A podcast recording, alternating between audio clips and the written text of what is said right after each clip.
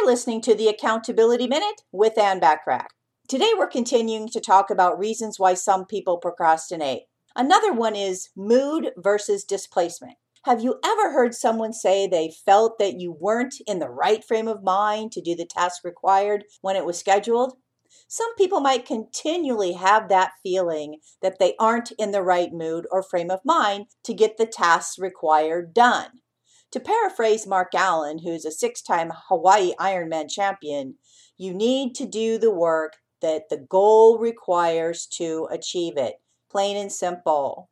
Another one is lack of self control. Believe it or not, impulsivity can be a major contributor to procrastination. So many people allow themselves to be easily distracted all day long with a variety of distractions. Some may even call those those shiny objects that catch your eye and you go that direction, then you go another direction. Does this happen to you?